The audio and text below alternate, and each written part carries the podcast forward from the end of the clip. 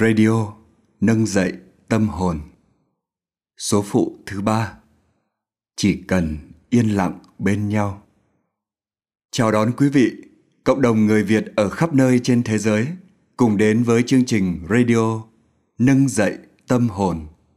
Chương trình do thầy Minh Niệm và cộng đồng thiền tâm lý trị liệu miền tỉnh thức ở nhiều nơi cùng chung sức thực hiện. Chương trình radio này được phát sóng liên tục hàng tuần trên YouTube và podcast tại kênh chính thống và duy nhất là Minh Niệm.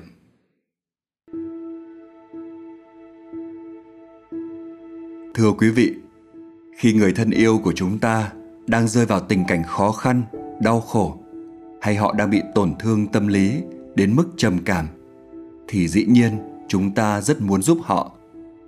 Vì người thân yêu của chúng ta cũng chính là một phần đời sống của ta.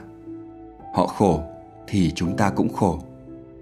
Tuy nhiên, trong thực tế, không phải bất cứ sự giúp đỡ nào cũng được đón nhận và thành công. Thậm chí, càng cố gắng giúp đỡ, càng làm cho người khổ đau kia hoảng sợ, xa lánh hay càng khổ đau thêm. Đó là do chúng ta chỉ có tấm lòng, thiện chí muốn giúp đỡ mà chúng ta lại không chuẩn bị kỹ tinh thần những kỹ năng cơ bản nhất hay những phương thức khả thi bởi lẽ công việc cứu hộ tâm lý đòi hỏi chúng ta phải có nhiều kinh nghiệm về tâm lý đó hoặc có hiểu biết chuyên môn hoặc ít nhất là phải hiểu rõ và cảm thông cho tâm bệnh đó để biết mình nên làm gì và không nên làm gì mới có thể giúp đỡ một cách hiệu quả. Trong bài pháp thoại của Radio số 4 vừa qua, thầy Minh Niệm có nhắc đến yếu tố khá quan trọng trong khi giúp đỡ người đang tổn thương. Đó là năng lượng an lành. Làm sao để họ tin tưởng chúng ta đến để giúp đỡ, chứ không phải làm tổn hại họ? Nhưng với một người bình thường, không có tu luyện, lại chịu nhiều áp lực từ cuộc sống, và nhất là trong khi tiếp xúc sâu với người đang có nhiều năng lượng tiêu cực, thì quả là rất khó. Radio số phụ thứ ba của chuỗi nâng dậy tâm hồn sẽ giúp chúng ta giải đáp điều chăn trở này và nhiều vấn đề khác nữa liên quan đến việc giúp đỡ người bị tổn thương trầm cảm sau đây, mời quý vị đến với số phụ thứ ba có chủ đề Chỉ cần yên lặng bên nhau. Đây là buổi trò chuyện rất cởi mở và chân thành giữa thầy Minh Niệm và các bạn trẻ đang gặp phải khó khăn trong việc giúp đỡ hay nhận sự giúp đỡ từ những người thân yêu của mình. Xin mời quý vị cùng theo dõi.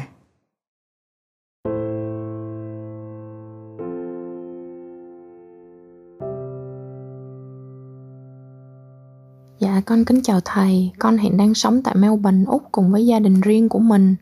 Con xa gia đình ở Việt Nam từ lúc 18 tuổi và con có những đợt trầm cảm lui tới cũng khá lâu rồi và cũng không rõ là bắt đầu từ lúc nào nữa à.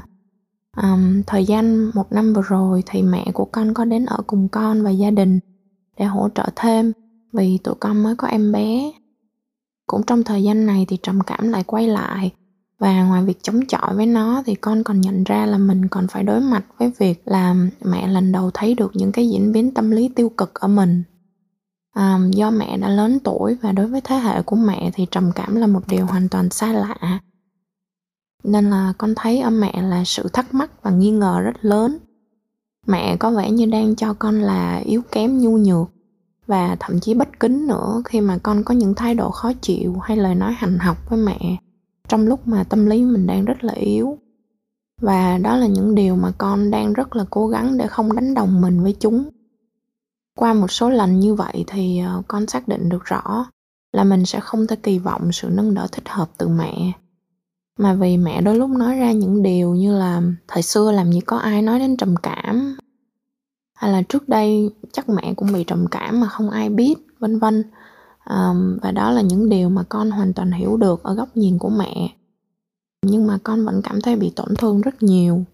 Vậy thì câu hỏi con đặt ra đó là những lúc như vậy khi mà con chỉ muốn im lặng rút lui vì thấy là cái vết thương của mình nó lại bị chảy máu nữa rồi.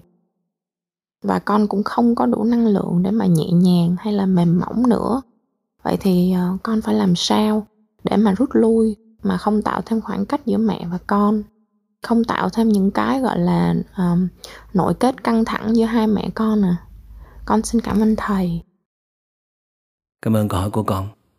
Thì nghĩ là khi năng lượng của mình à, đang không thật sự ổn bên trong có nhiều năng lượng tiêu cực mà bên kia thì cũng không ổn không vững nữa.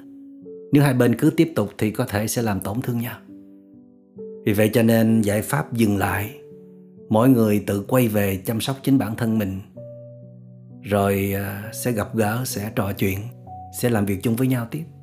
Thì đó là giải pháp hết sức là cần thiết. Chỉ có điều là con phải cho bên kia hiểu là con cần được giúp đỡ. Cần họ giúp đỡ bằng cách là họ sẽ dừng câu chuyện lại, dừng sự tiếp xúc lại. Và sự giúp đỡ ở đây đó là chính con. Con cần được quay về giúp đỡ chính con. Con có thể ra một cái tín hiệu nào đó mà mẹ con có thể hiểu tất nhiên là cái này con phải à, bàn trước với mẹ. Bàn với mẹ rằng mỗi khi con thấy con bất ổn rồi thì con xin phép mẹ con sẽ rút lui, để con chăm sóc vết thương của con, chứ không phải là con coi thường mẹ. Hoặc là tại thời điểm đó, nếu như năng lượng của mình vẫn còn ổn, thì mình có thể nói một câu rất là ngắn gọn, xúc tích, nhưng mà phải rất là nhẹ nhàng. Đó là, thưa mẹ, con xin quay về chăm sóc bản thân con một chút rồi con sẽ nói chuyện với mẹ tiếp, là mẹ sẽ hiểu. Và dĩ nhiên là mẹ sẽ chấp nhận thôi. Ngoài ra thì mình cũng nên à, gửi một số bài viết, một số à, bài giảng. Nói chung là những thông tin nào để nói về bệnh trầm cảm để mẹ được hiểu, mà không còn kỳ thị hay là có những cái câu nói vô tình làm cho mình khó đỡ và tổn thương nữa. Và cuối cùng thì à, trong những lúc mà con ổn nhất, và mẹ cũng ổn đó, hai mẹ con có thể ngồi tâm tình với nhau. Và con có thể nói ra hết tất cả những gì trong lòng con mà con có thể. Trong đó con ờ, xin mẹ ờ, giúp đỡ con bằng cách là khi nào mẹ cảm thấy mẹ thật sự ổn, mẹ thật sự thoải mái, trong người mẹ có những cái nguồn năng lượng an lành thì mẹ hãy tới giúp đỡ con. Còn những lúc nào mẹ cảm thấy khó chịu, không thoải mái hoặc là mẹ có những cái nghi ngờ, có những cái đánh giá không tốt về con thì xin mẹ thương con bằng cách là mẹ đừng có xuất hiện. Mẹ đừng có nói điều gì hết. Thật ra, trong những lúc mà con chó trầm cảm nó khống chế con đó, thì nó khiến cho con không thấy được những điều mà lúc bình thường con có thể thấy. Khiến con không biết được những điều mà lúc bình thường con có thể biết. Cho nên mẹ không cần phải giải thích, không cần phải nói nhiều không cần phải yêu cầu con phải làm thế này thế kia. Vì khi mà con chó nó rút lui rồi thì con sẽ biết mình nên làm gì. Như vậy thì mẹ con mình sẽ ở chung với nhau, mà sẽ không gây ảnh hưởng gì cho nhau. Tại vì thật ra thì con cũng cần sự giúp đỡ của mẹ. Sự có mặt của mẹ khiến con cảm thấy an tâm, nhất là khi con có em bé, con phải học rất là nhiều thứ từ mẹ. Và thì tin rằng nếu mà con có thể mở lòng ra được và có một cái sự tôn trọng mẹ nhất định, thì chắc chắn là mẹ sẽ lắng nghe con. Con nên nhớ là mình phải có trách nhiệm giúp cho người khác hiểu mình, để họ nâng đỡ mình.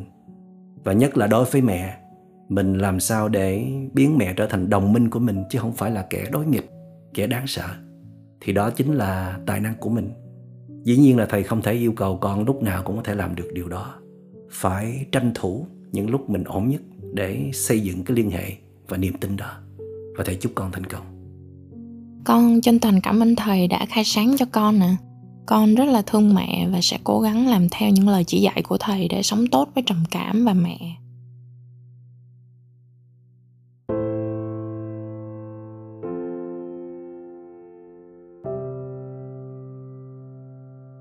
Dạ, con chào thầy. Con tên là Tuyền. Ba má con và con sống ở Đồng Nai ạ. À. Dạ thưa thầy, ba má con là hai người lớn tuổi bị trầm cảm và rối loạn lưỡng cực từ rất là lâu rồi ạ. À. Con cứ nghĩ là con ở bên cạnh để có thể chăm sóc ba má tốt hơn. Nhưng mà gần đây á, con thấy không phải vậy à. à con thấy ờ, ba má con và con á, vẫn cứ đòi hỏi lẫn nhau những cứ muốn là người thân của mình phải khác đó thầy.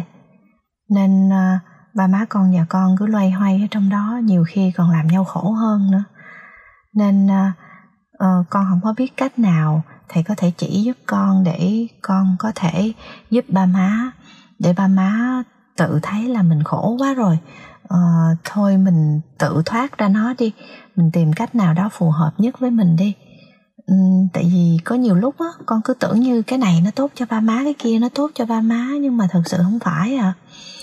Nên à, ừ, có lúc á, con cũng muốn à, tách khỏi ba má để à, ba má sẽ cảm thấy mình mạnh mẽ hơn. Nhưng mà con cũng sợ lắm thầy. Con sợ ba má sẽ cảm thấy bị bỏ rơi ờ, rồi ba má sẽ rơi vô bế tắc luôn không hả thầy? Thầy chỉ giúp con à? Thầy hiểu câu hỏi của con rồi. Chắc là con có nhớ câu chuyện mà thỉnh thoảng thầy có hay kể trong một số bài pháp thoại. Đó là cô bé Meleka Tilika. Cô bé một cô cha mẹ từ hồi nhỏ. Nên à, về ở với một ông chú. Ông chú làm nghề trình diễn võ thuật để kiếm tiền. Mình gọi là sơn đông mãi võ. Và đã huấn luyện cô học trò của mình. Trở thành à, một đối tác rất là vừa ý và màn trình diễn độc đáo của họ được nhiều người tán thưởng nhất và cho tiền đó là cô học trò sẽ ôm một cái khúc cây thật là to và cao, đứng thật là vững. Rồi người thầy mới phi thân lên trên ngọn cây mà đứng có một chân thôi, đứng thật là lâu. Có một hôm người thầy mới dặn cô học trò trước khi bắt đầu màn trình diễn đó người thầy nói, này meleka teleka con nhớ giữ cân bằng cho thầy nghe, rồi thầy cũng sẽ giữ cân bằng cho con. Chúng ta phải giữ cân bằng cho nhau thì màn trình diễn mới diễn ra tốt được. Thì cô học trò mới cãi lại. Cô bé nói là dạ thưa thầy, con nghĩ là con cứ giữ cân bằng phần con và thầy cứ giữ cân bằng phần thầy. Mỗi người tự giữ cân bằng phần của mình là giữ gìn cho nhau đức phật khen cô bé đó nói đúng hơn. Không phải lúc nào chúng ta cũng nên chú ý vào nhau, nhắc nhở nhau, khuyên nhau, hay là làm cái gì đó cho nhau mới tốt, cho người kia.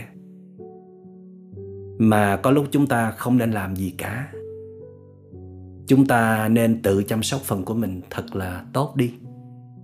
Nếu lúc nào chúng ta cũng ổn định, cũng vững vàng cũng tràn trề năng lượng vui vẻ, thoải mái. Thì bên kia đâu có làm gì được ta.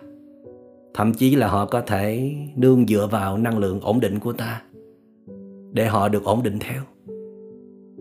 Cho nên à, khi mình thấy rằng những lời nói của mình chỉ làm cho bên kia hiểu lầm, những hành động chăm sóc quan tâm của mình chỉ làm cho bên kia cảm thấy khó chịu, thì mình phải biết rằng mình không nên làm gì cả.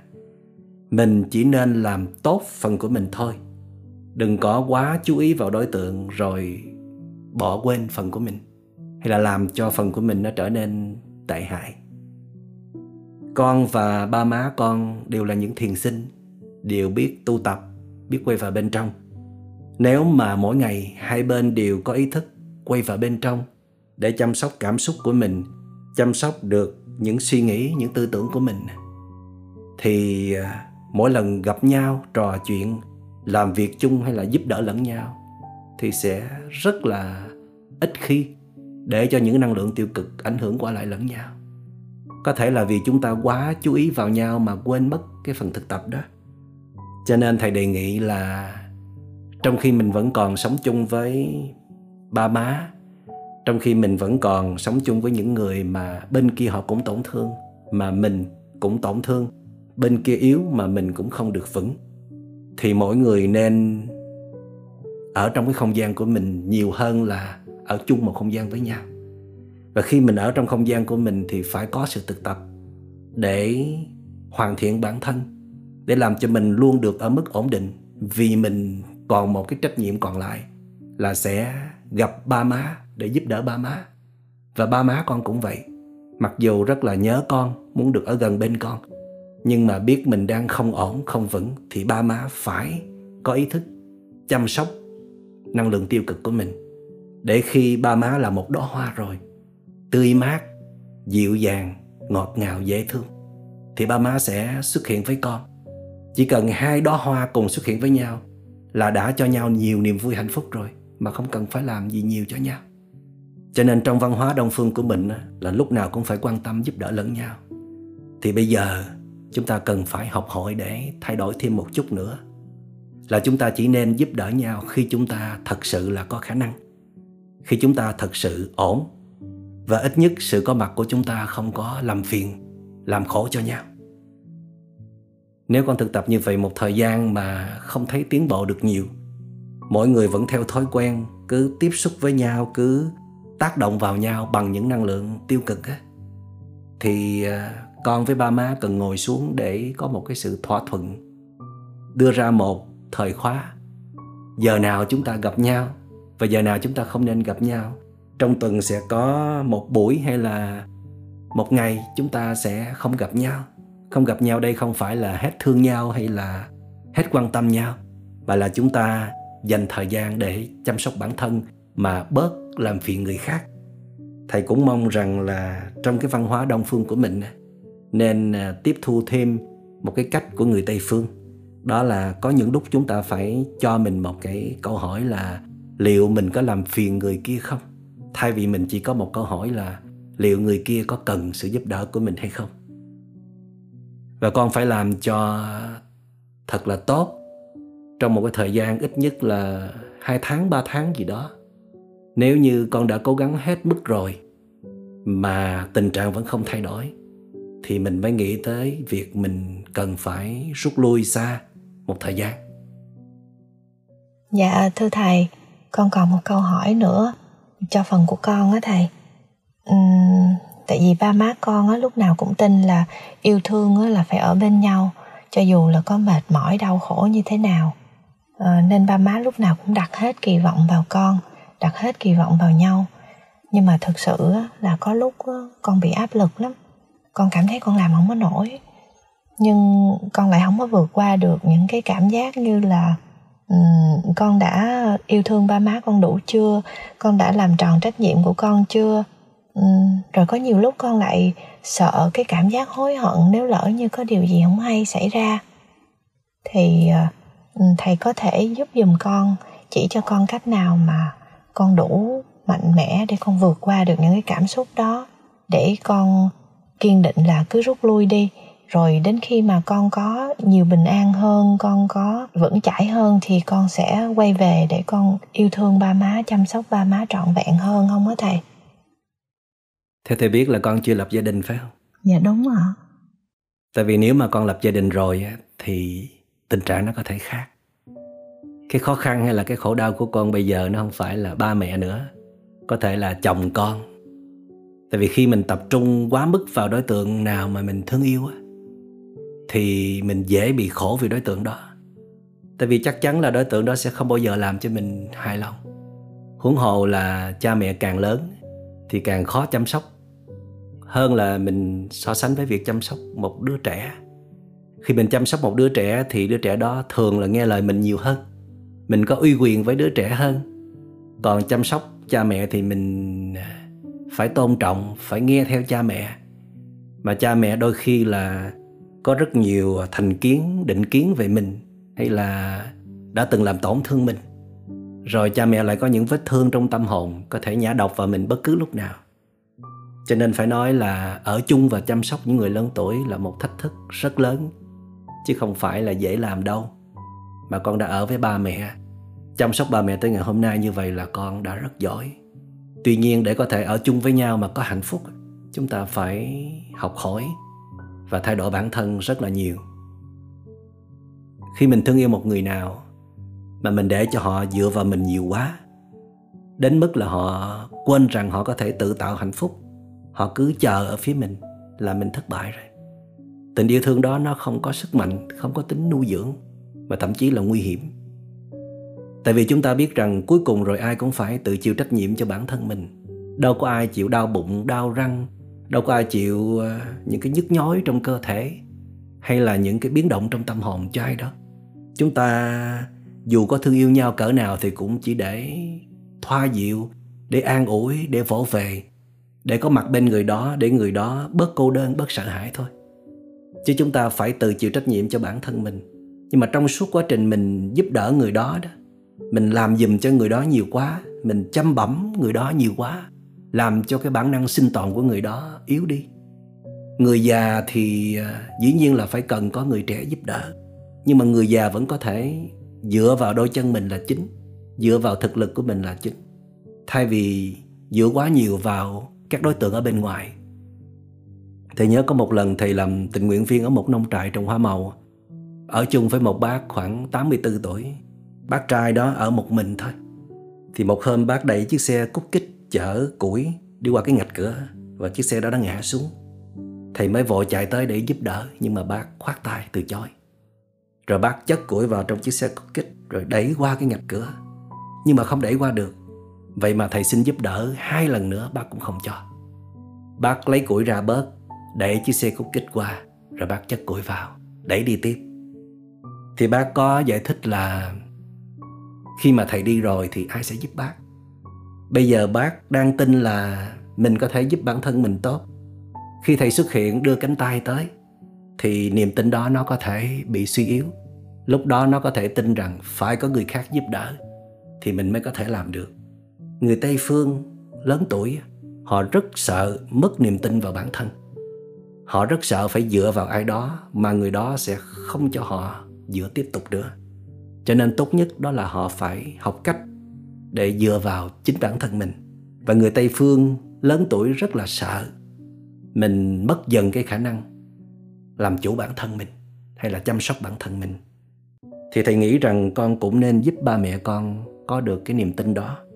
Mặc dầu à, người đông phương ở trong từng tế bào, ở trong máu thịt đã có cái niềm tin rằng mình đã hy sinh rất nhiều cho con cái, thì lớn lên con cái phải hy sinh cho mình. Nhưng mà chúng ta phải làm cho các bậc cha mẹ hiểu rằng, dù chúng ta có hy sinh, có ở bên cạnh, có yêu thương cha mẹ cỡ nào, thì cha mẹ vẫn phải là người chăm sóc bản thân mình là chính.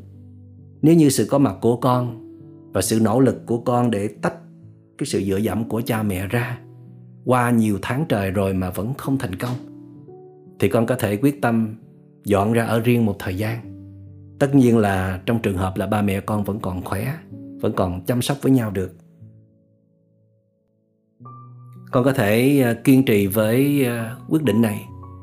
Khi mà con ý thức rằng là con đang cần được chăm sóc bản thân mình, con cần học cách để chịu trách nhiệm cho bản thân mình và con đang tạo ra một điều kiện để ba mẹ tự chăm sóc bản thân nếu con cứ tiếp tục có mặt ở đó để cho ba mẹ dựa vào nghĩa là con cướp đi cái khả năng dựa vào chính bản thân của ba mẹ con sẽ làm cho bản năng sinh tồn của ba mẹ yếu đi. Đó là một lỗi lầm rất là đáng tiếc. Con phải à, có một sự thực tập rõ rệt. Làm sao để con quay về nương tựa lên chính mình một cách vững chắc? Thầy nghĩ là con nên sử dụng triệt để các bài thiền tập để con có nội lực. Tại vì khi con có bình an từ nơi chính con á, thì con sẽ hiểu ra một điều rằng ba mẹ cũng có khả năng tìm lại sự bình an từ nơi chính mình. Và dĩ nhiên trong suốt thời gian con tạm rời xa ba mẹ, thì con có thể gọi điện thoại, có thể viết thơ bằng cách này hay cách khác để động viên để khuyến khích tinh thần ba mẹ. Và mỗi cuối tháng con có thể về thăm, chơi một hai ngày, để hai bên cùng kiểm chứng lại sự thực tập, để thấy rằng mỗi bên có những sự tiến bộ nào. Khi mình thấy ba mẹ mình không còn khuynh hướng dựa vào bản thân mình nữa, và mình cũng không có khuynh hướng lao vào ba mẹ để à, giành việc muốn giúp đỡ ba mẹ, thì hai bên đã có thể sống chung với nhau mà không có dựa dẫm vào nhau, hay là không có làm phiền nhau nữa và thầy chúc con thành công dạ con cảm ơn thầy nhiều con sẽ nghe theo lời thầy dạy ạ à.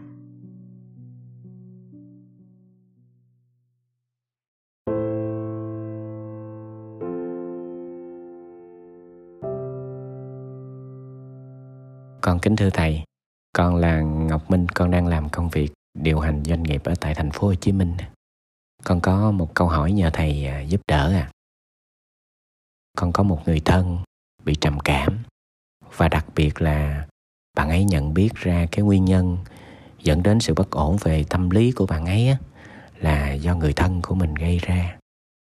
Tuổi thơ của bạn ấy thì trải qua những cái bạo hành những cái ngược đãi của người lớn á.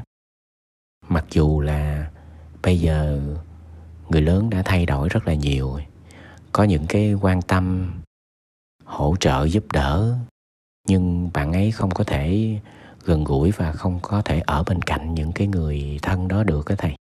À, mỗi lần mà bạn ấy ở bên cạnh những người đó thì bạn ấy thường có những cái cảm giác rất là bất an lo lắng sợ hãi. Cảm giác như là mình không có được an toàn mình bị có thể bị tấn công có thể mình bị làm tổn thương bất kỳ lúc nào. Cho nên à, con thì đứng ở giữa hai người thân và mình cảm thấy rất là đau lòng cho cái tình trạng này. Con xin có hai cái câu hỏi nhờ thầy giúp đỡ.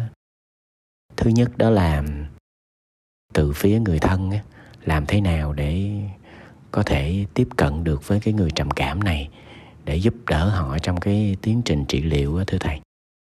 Và cái câu hỏi thứ hai là bản thân người trầm cảm làm thế nào có thể thoát ra khỏi được cái tình trạng này để có thể nhờ cái sự giúp đỡ và hỗ trợ của người thân cho cái tiến trình điều trị nó thuận lợi hơn.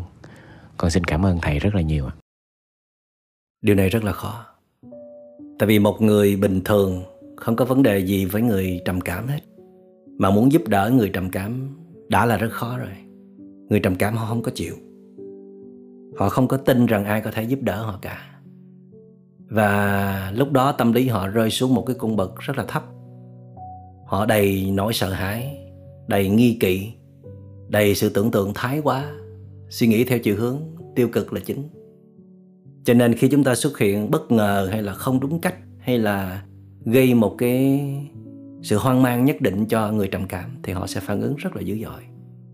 Thậm chí là họ sẽ không bao giờ gặp chúng ta nữa. Nếu chúng ta xâm phạm vào cái thế giới mặc dầu đầy u ám của họ huống hồ chi chúng ta đã từng làm tổn thương họ rồi, sự xuất hiện chúng ta đã có thể đánh thức cái con quái thú đó, làm cho vết thương trỗi dậy. Cho nên trên thực tế thì những người đã từng làm tổn thương người thương của mình không thể giúp đỡ được họ đâu. Nếu có thì à, phải chờ một thời gian.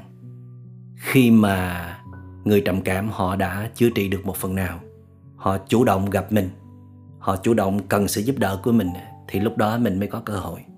Hoặc là chính bản thân mình phải có rất nhiều sự thay đổi, nhiều sự tu tập chuyển hóa để mình là một cái nguồn năng lượng cực kỳ an lành, đáng tin tưởng, thì bên kia họ mới chấp nhận. Bằng không thì chúng ta cần một người thứ ba, mà người thứ ba này có thể nói chuyện được, có thể tiếp xúc sâu với người trầm cảm.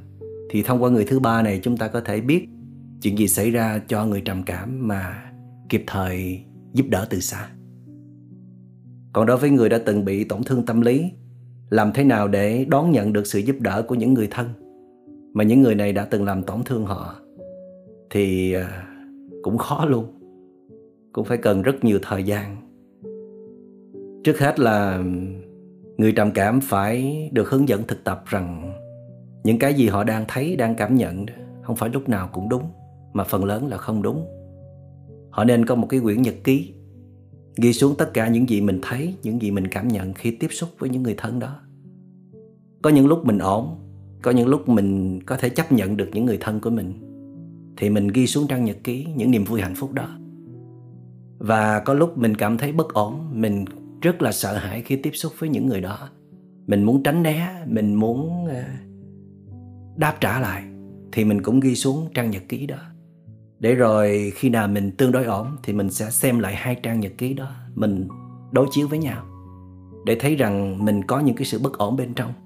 Và người thương yêu của mình không phải lúc nào cũng giống như là mình nghĩ. Họ có thể hay hơn, họ có thể đã ổn định rồi, họ có thể không còn những năng lượng độc hại, không còn ý làm tổn hại mình nữa.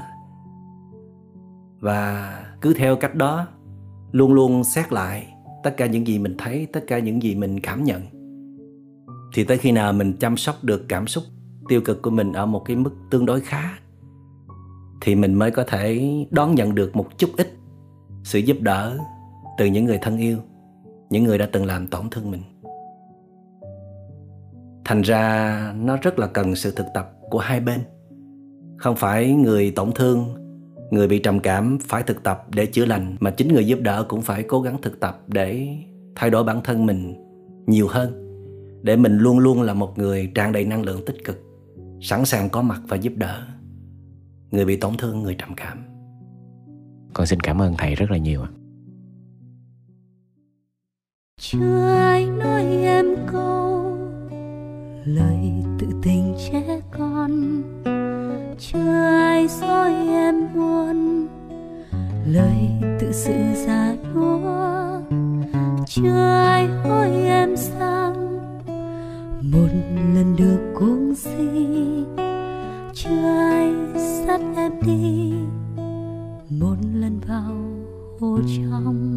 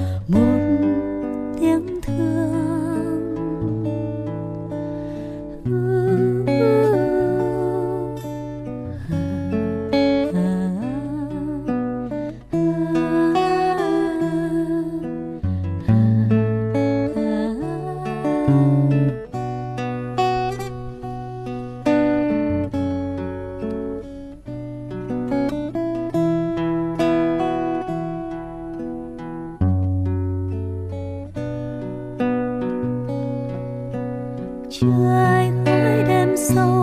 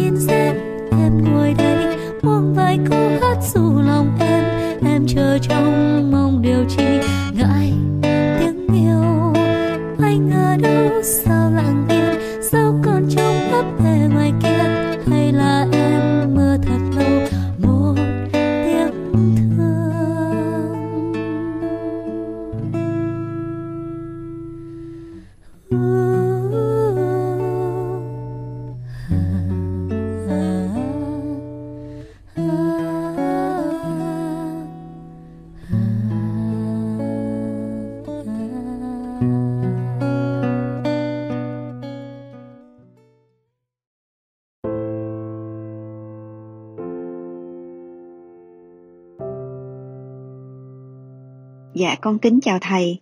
Con tên là Hà Giang. Ờ, hiện tại thì con đang sinh sống ở quận 7 thành phố Hồ Chí Minh. Trước đây thì con cũng đã từng ờ, trải qua giai đoạn là bị trầm cảm nhẹ và trong gia đình con thì con cũng có người thân đã bị trầm cảm ở mức độ mà bị hoang tưởng á thầy. Rồi ờ, con cũng, xung quanh con cũng quan sát thấy rất là nhiều người bị trầm cảm và đa số con thấy là họ họ rất là tiêu cực. Và cái suy nghĩ của họ rất là phức tạp và cái phản ứng rất là mạnh. Thì họ thường nếu mà khi nói chuyện đó ừ, con cũng có nói chuyện và chia sẻ với một số bạn rồi người thân đó thì họ không có nghe theo mình. Ờ, thì có thể là do cái lực của con nó chưa có đủ. Nhưng mà uh, họ luôn là cho mình đúng và không có nghe theo lời của ai hết.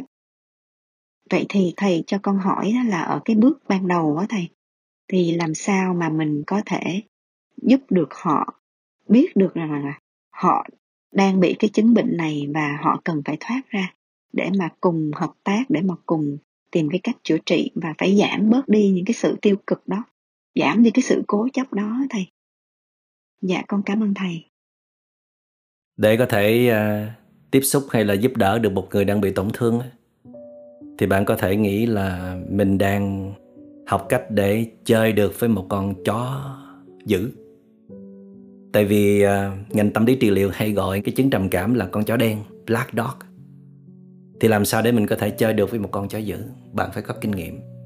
Chứ không phải là muốn chơi là chơi được đâu. Một mặt là bạn phải thể hiện sự à, vô hại sự thân thiện.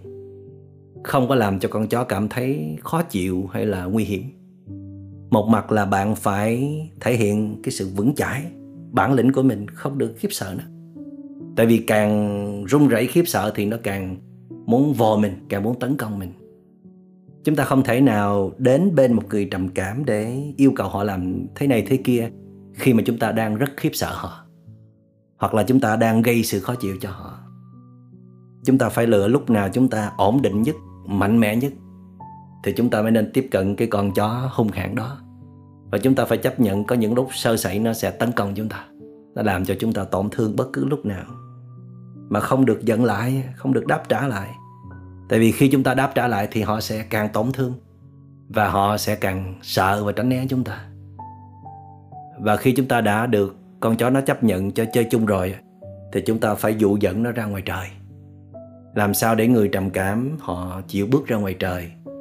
Tiếp xúc với thiên nhiên thật là sâu. Thí dụ như là đi bộ, bơi lội, trồng cây, cắm trại, ở hàng giờ ngoài trời, để chúng ta nhờ năng lượng an lành của thiên nhiên giúp đỡ người trầm cảm. Chúng ta giúp họ hình thành thói quen thường xuyên đi ra ngoài trời, hoặc là chúng ta cùng với họ, tức là đồng sự đó, cùng làm việc chung. Thí dụ như là cùng đăng ký học yoga, đăng ký các lớp thiền, hay là đăng ký các lớp tập thể dục và khi chúng ta có thể truyền cảm hứng được cho họ, giúp họ luyện tập thường xuyên rồi thì sau này họ sẽ tự chăm sóc bản thân của họ. Chúng ta tránh hết mức việc chúng ta cứ nói, cứ ờ, đưa họ những cái thông tin, kêu họ phải nghiên cứu đi, phải thực hành đi thì họ rất là khó chịu. Và thậm chí là họ sẽ tránh né chúng ta luôn, sau này không có muốn lắng nghe bất cứ điều gì cả. Dạ thầy, cho con xin phép có thêm một câu hỏi nữa. Ờ, tức là hồi nãy là con xin hỏi về vai trò ở góc độ của người thân của người bị trầm cảm còn bây giờ là ở cái ngược lại á thầy. Ví dụ như con có một cô bạn thì ờ, cổ bị cái chứng là ừ, trầm cảm sau khi sinh. Thì ờ, khi mà ở giai đoạn ở nhà nuôi con chăm sóc con suốt như vậy đó thì vẫn sống bình thường cuộc sống bình thường.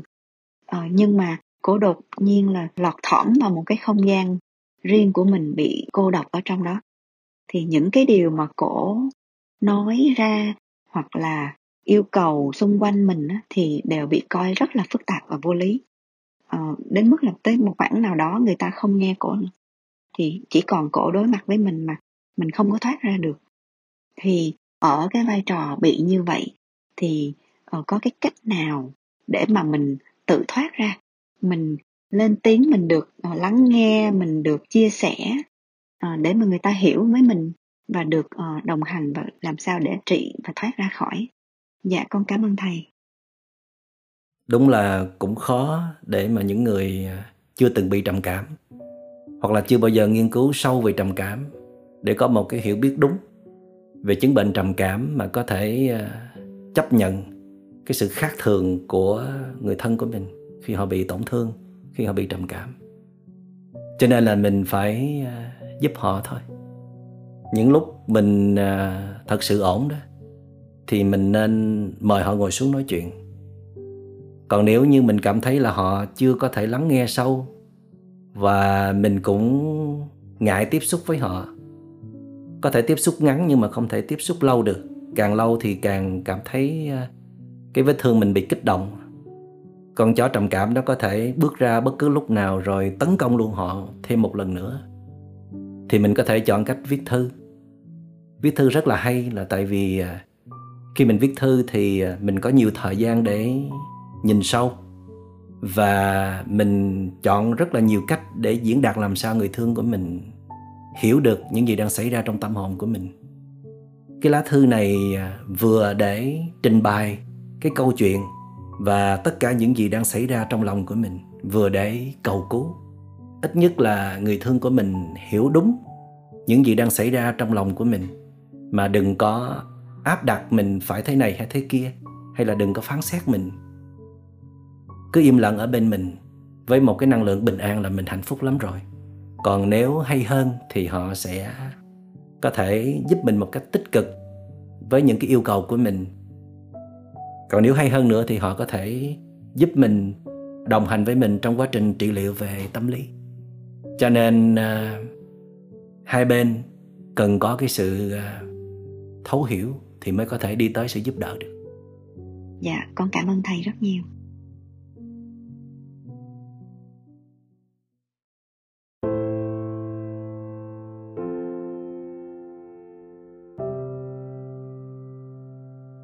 Dạ thưa thầy, con tên là Khánh. Công việc hiện tại của con là tiếp viên hàng không. Con rất là thường nghe những bài giảng của thầy, à, đặc biệt là các chuỗi radio thầy đang thực hiện.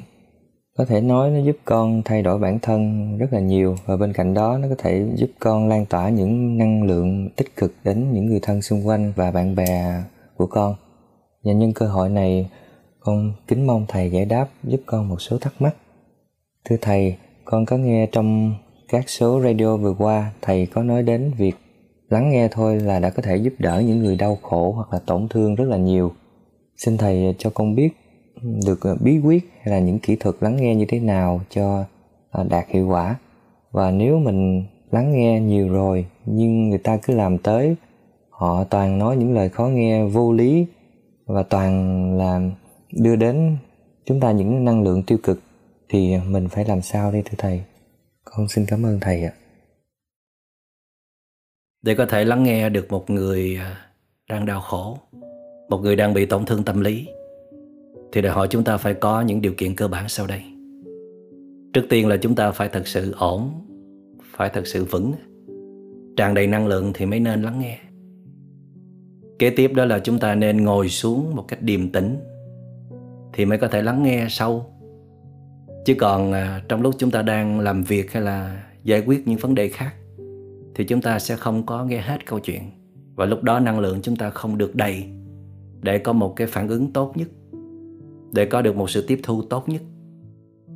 Kế tiếp đó là chúng ta nên tập trung vào việc lắng nghe, không để phân tâm vào những suy nghĩ miên man hay là sử dụng điện thoại.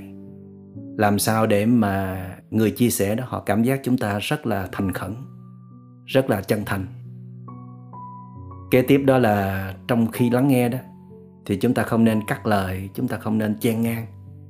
Người kia muốn nói gì cũng được hết, tại vì đây là một cái buổi để họ có thể trút cạn nỗi lòng. Họ có thể nói đúng cũng được, nói sai cũng được, nói những điều rất là vô lý cũng được. Và trách nhiệm của chúng ta đó là mở lòng ra để lắng nghe, chứ không phải là một buổi để phân xử đúng với sai.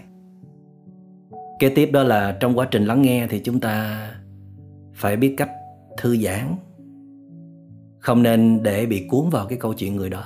Tại vì khi bị cuốn vào thì rất là dễ sẽ có những cái phản ứng cảm xúc. Và chúng ta phải biết cách để quan sát tâm ý của mình, xem là những cái à, câu chuyện, những cái lời nói của người kia hay là năng lượng ở bên kia nó có kích hoạt vào phiền não hay là vết thương của mình hay không. Đặc biệt là những thành kiến của mình về người đó, nó có bị trỗi dậy và nó ngăn chặn cái sự lắng nghe sâu của mình hay không? Tức là mình nghĩ là mình biết hết về người đó rồi, bây giờ mình ngồi nghe vậy thôi chứ còn mình đã có một cái nhận xét về người đó rồi, thì như vậy buổi lắng nghe sẽ không thành công. Phải nghe như là lần đầu được nghe, được biết. Và điều quan trọng nữa đó là phải nghe bằng trái tim, bằng sự thương yêu, bằng thiện chí muốn giúp đỡ. Và một niềm tin rất lớn rằng sau cái buổi lắng nghe này hoặc là sau nhiều lần lắng nghe nữa sau nhiều sự giúp đỡ nữa, thì người thương của mình sẽ được hồi phục, sẽ được trở về với con người bình thường, mạnh mẽ, vững chãi, dễ thương và nhiều giá trị như là chúng ta đã được biết. Khi một cái người họ chia sẻ với chúng ta và chúng ta có đầy đủ những cái phẩm chất như vậy, dù chúng ta không khuyên họ được một lời nào, dù chúng ta không đưa ra được một giải pháp gì hay ho, nhưng mà chúng ta đã giúp họ khôi phục lại niềm tin vào bản thân họ rất là nhiều. Thứ nhất là họ thấy những người xung quanh không có bỏ mặt họ, không có khinh thường họ. Thứ hai đó, nhìn vào niềm tin của chúng ta trao cho họ, thì họ cũng tin tưởng ngược về bản thân của họ, còn rất nhiều giá trị tốt đẹp. Và thứ ba, trong quá trình chia sẻ với một người lắng nghe sâu như chúng ta đó, thì họ cũng kiểm chứng lại những cái thấy của họ, những quan điểm của họ và những nỗi khổ niềm đau của họ. Cái nào là thật cái nào là không thật. Và chúng ta nên nhớ, có lắng thì mới có nghe được. Muốn nghe thấu tận nguồn cơn thì tâm tư chúng ta phải lắng dịu xuống. Sẽ không có sự tham dự của những suy nghĩ miên man, không có những cảm xúc tiêu cực. Lắng nghe với một cái tâm trong trẻo, thuần khiết là có thể thấu hiểu và giúp cho bên kia vơi được rất nhiều nỗi khổ niềm đau. Cho nên à, nếu mình không làm được điều gì lớn lao cho người mình thương thì hãy đóng vai trò sứ giả của lắng nghe. Chỉ cần lắng nghe thôi là người thương mình đã rất hạnh phúc, đã rất biết ơn mình rồi. Con xin cảm ơn thầy ạ.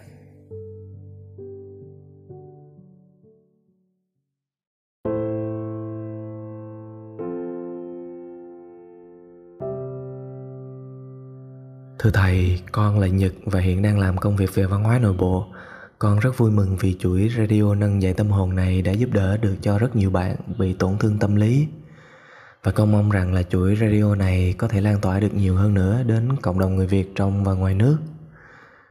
Thưa Thầy, con có một câu hỏi mong Thầy giải đáp giúp con. Đó là trong nhiều bạn nói chuyện gần đây thì Thầy có nhắc đến năng lượng bình an là yếu tố cần thiết nhất để có thể giúp đỡ mọi người bị trầm cảm thì con xin được hỏi làm thế nào để mình có được năng lượng bình an? Và khi ở bên một người đầy tiêu cực, thì làm sao để mình có thể giữ cái sự bình an liên tục ạ? À? và mong thầy hoan hỷ chỉ cho con và mọi người để thêm bí quyết này. Để có thể à, hiến tặng năng lượng bình an cho người mình thương ha. Điều đó lại là rất là khó. Để có được năng lượng bình an là rất khó tại vì bình an nó phải đến từ ờ, tâm không có phiền não. Tâm không mong cầu. Tâm không chống đối. Tâm không có sự xuất hiện của bản ngã. Một cái tâm có thể an trú sâu sắc trong hiện tại. Có thể cảm thấy niềm vui hạnh phúc trong hiện tại. Một cái tâm thật sự buông xả. Không còn bám víu, không còn cố chấp không còn kẹt vào các thành kiến, định kiến. Một cái tâm đơn thuần, trong trẻo, muốn mở lòng ra, để đón nhận mọi thứ đang diễn ra mà không có áp đặt, không có đòi hỏi. Thấy rất là khó, phải không? Làm sao để có được tâm bình an này thì phải luyện tập thôi. Và một trong những phương cách hữu hiệu nhất đó là luyện tập thiền tại vì thiền không chỉ giúp cho chúng ta an trú trong hiện tại, làm cho chúng ta được thư giãn thoải mái, mà thiền còn giúp chúng ta quay vào bên trong để nhìn thấy những gì đang diễn ra trong tâm hồn của chúng ta. Có thể bên trong chúng ta còn rất nhiều sự ngổn ngang, bề bộn, rất nhiều vọng tưởng, rất nhiều cảm xúc tiêu cực. Nhưng mà chỉ cần chúng ta dừng lại và nhìn sâu vào. Với một thời gian đủ lâu thì tất cả những cái cáo bẩn phiền não đó nó sẽ lắng dịu từ từ. Nước đục thì nó sẽ biến thành nước trong. Từ một cái tâm bất an cộng với năng lực tỉnh thức hay là năng lực chánh niệm, tức là khả năng quan sát một cách thuần khiết, thì à, những phiền não đó sẽ tan biến đi.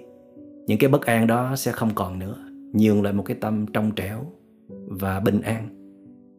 Khi chúng ta xuất hiện bên người thương á thì chúng ta phải với một cái tâm thế là xuất hiện bên một đóa hoa, hay là bên một đối tượng rất là cần sự giúp đỡ. Mình đang trong cái vai của một người anh lớn, một người chị lớn, một người có tấm lòng bao dung độ lượng lớn để mình sẵn sàng ôm họ vào lòng. Giống như là mình ôm một con cúng cưng vậy đó. Hồi đầu nó cũng dãy dụa, nó cũng có thể cắn mình sơ sơ. Nhưng vì mình mạnh mẽ, mình yêu thương ôm nó vào lòng một hồi thì nó sẽ chấp nhận. Và lúc đó chúng ta không thấy đau đớn hay là khó khăn gì cả. Cái năng lượng tiêu cực của họ nó không ảnh hưởng ngược về phía chúng ta. Còn nếu năng lượng bình an của chúng ta ít quá hay là yếu quá đó, thì chắc chắn sẽ bị à, năng lượng tiêu cực của người kia quật ngã. Nhưng mà không sao chúng ta sẽ tiếp tục luyện tập để phát triển tâm bình an. Khi công phu tu tập của chúng ta đã trở nên thuần thục và chúng ta sở hữu năng lượng bình an tương đối liên tục. Thì khi ấy chúng ta hãy xuất hiện bên người kia. Mà nếu trong lúc tiếp xúc với người kia đó, cái năng lượng tiêu cực của họ quá lớn, nó đã rút hết năng lượng bình an của chúng ta làm cho chúng ta bắt đầu là bất ổn trở lại đó, thì chúng ta nên tạm dừng. Cho nên chúng ta phải cần có một cái sự tỉnh thức, luôn nhận biết tình trạng của mình, kể cả khi mình tiếp xúc hay là giúp đỡ người kia và khi thấy mình bất ổn rồi thì à, phải rút lui sớm, tìm cái chỗ để hồi phục năng lượng, trở về với trạng thái bình an của bản thân trước đã. Rồi muốn giúp gì thì giúp sao mà nếu chúng ta vẫn cứ à, cố gắng để mà giúp đỡ người kia không chịu dừng lại, thì có thể là chúng ta sẽ làm tổn thương người kia, hoặc là người kia sẽ làm tổn thương chúng ta. Cho nên à, có được một cái nguồn năng lượng bình an, thì đó là một cái lợi thế rất là lớn để có thể giúp đỡ cho tất cả mọi người xung quanh chúng ta, và đặc biệt là đối với người đang bị tổn thương. Năng lượng bình an có thể nói chưa bao giờ là cần thiết và quý giá như là bây giờ. Một giai đoạn mà con người à, luôn luôn sống trong tình trạng bất an và dễ bị tổn thương. Cảm ơn câu hỏi của con rất nhiều. Con cảm ơn thầy và kính chúc thầy luôn tràn đầy năng lượng bình an để giúp đỡ mọi người.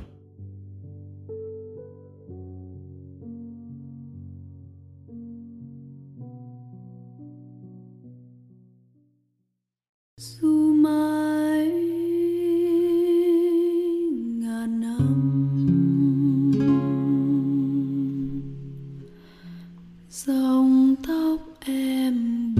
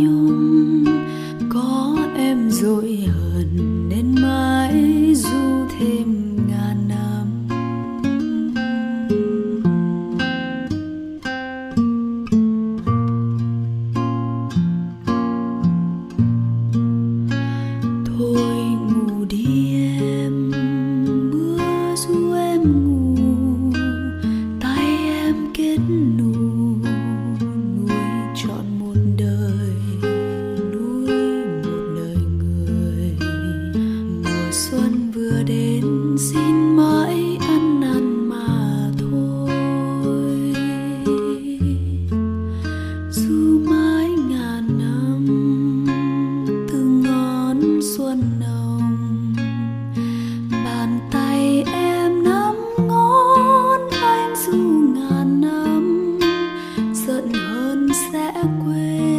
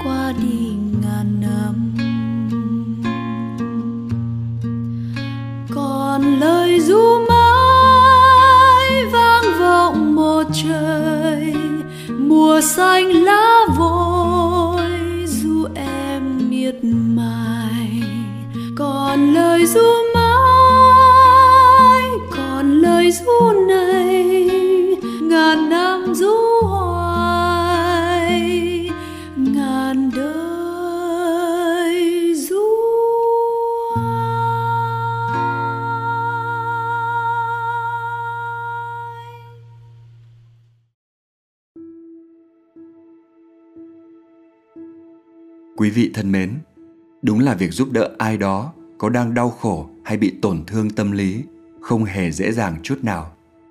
Mà dễ dàng làm sao được, vì ngay cả các chuyên gia hay bác sĩ tâm lý cũng chưa chắc có thể giúp được họ. Chúng ta tuy có sự thương yêu và kiên nhẫn đối với họ, nhưng khổ nỗi chúng ta lại mang theo rất nhiều vấn đề khó khăn của bản thân, trong đó có cả những vết thương tâm lý của riêng mình hay giữa mình với họ khi hai tâm hồn đều không ổn không vững, chắc chắn không thể nào giúp được nhau. Trái lại, còn có thể làm tổn thương thêm cho nhau. Nhưng như vậy chẳng lẽ chúng ta lại cứ đứng nhìn người thân yêu của mình khổ hay sao? Như thầy minh niệm đã trả lời trong radio này, hành động không làm gì cả, chỉ đơn giản có mặt thật bình an bên nhau. Đó đã là sự giúp đỡ tích cực lắm rồi. Do đó, chúng ta cần ý thức rằng mình chỉ nên làm gì trong khả năng thật sự của mình thôi. Ít mà chất lượng, hiệu quả. Vâng chỉ cần yên lặng bên nhau là đã giúp nhau rất nhiều. Mong rằng nội dung của radio này đã mang đến cho quý vị những thông tin và hiểu biết thật bổ ích trong việc giúp đỡ hay tiếp nhận sự giúp đỡ từ những người thân yêu. Radio số phụ thứ ba của chuỗi nâng dậy tâm hồn đến đây xin được tạm dừng. Kính chúc quý vị luôn siêng năng chế tác năng lượng an lành để luôn là điểm tựa an toàn cho những người thân của mình. Xin tạm biệt, hẹn gặp lại trong số radio kế tiếp.